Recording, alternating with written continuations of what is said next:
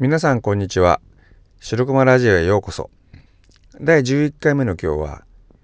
リハビリクッキングについてお話したいと思います。リハビリクッキング何だと思いますか？リハビリをするクッキングですよ。つまり、えー、私がですね、えー、難病に侵されて以来、えー、筋力が衰えてあるいは指先の神経が障害されて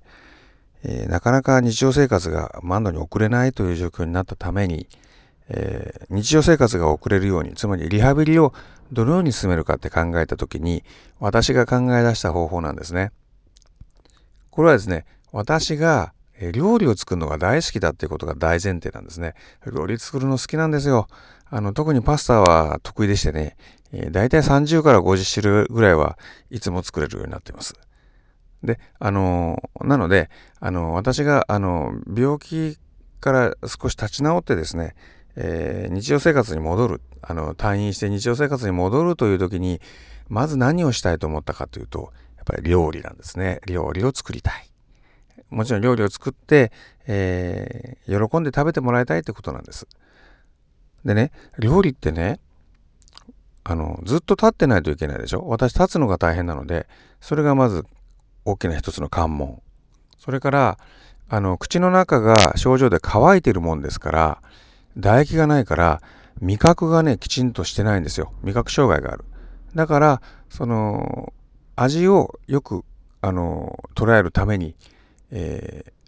ー、舌の感覚だけではなくて、見た目、量とかですね、あるいは手触りとか、いろんな感覚を駆使して、え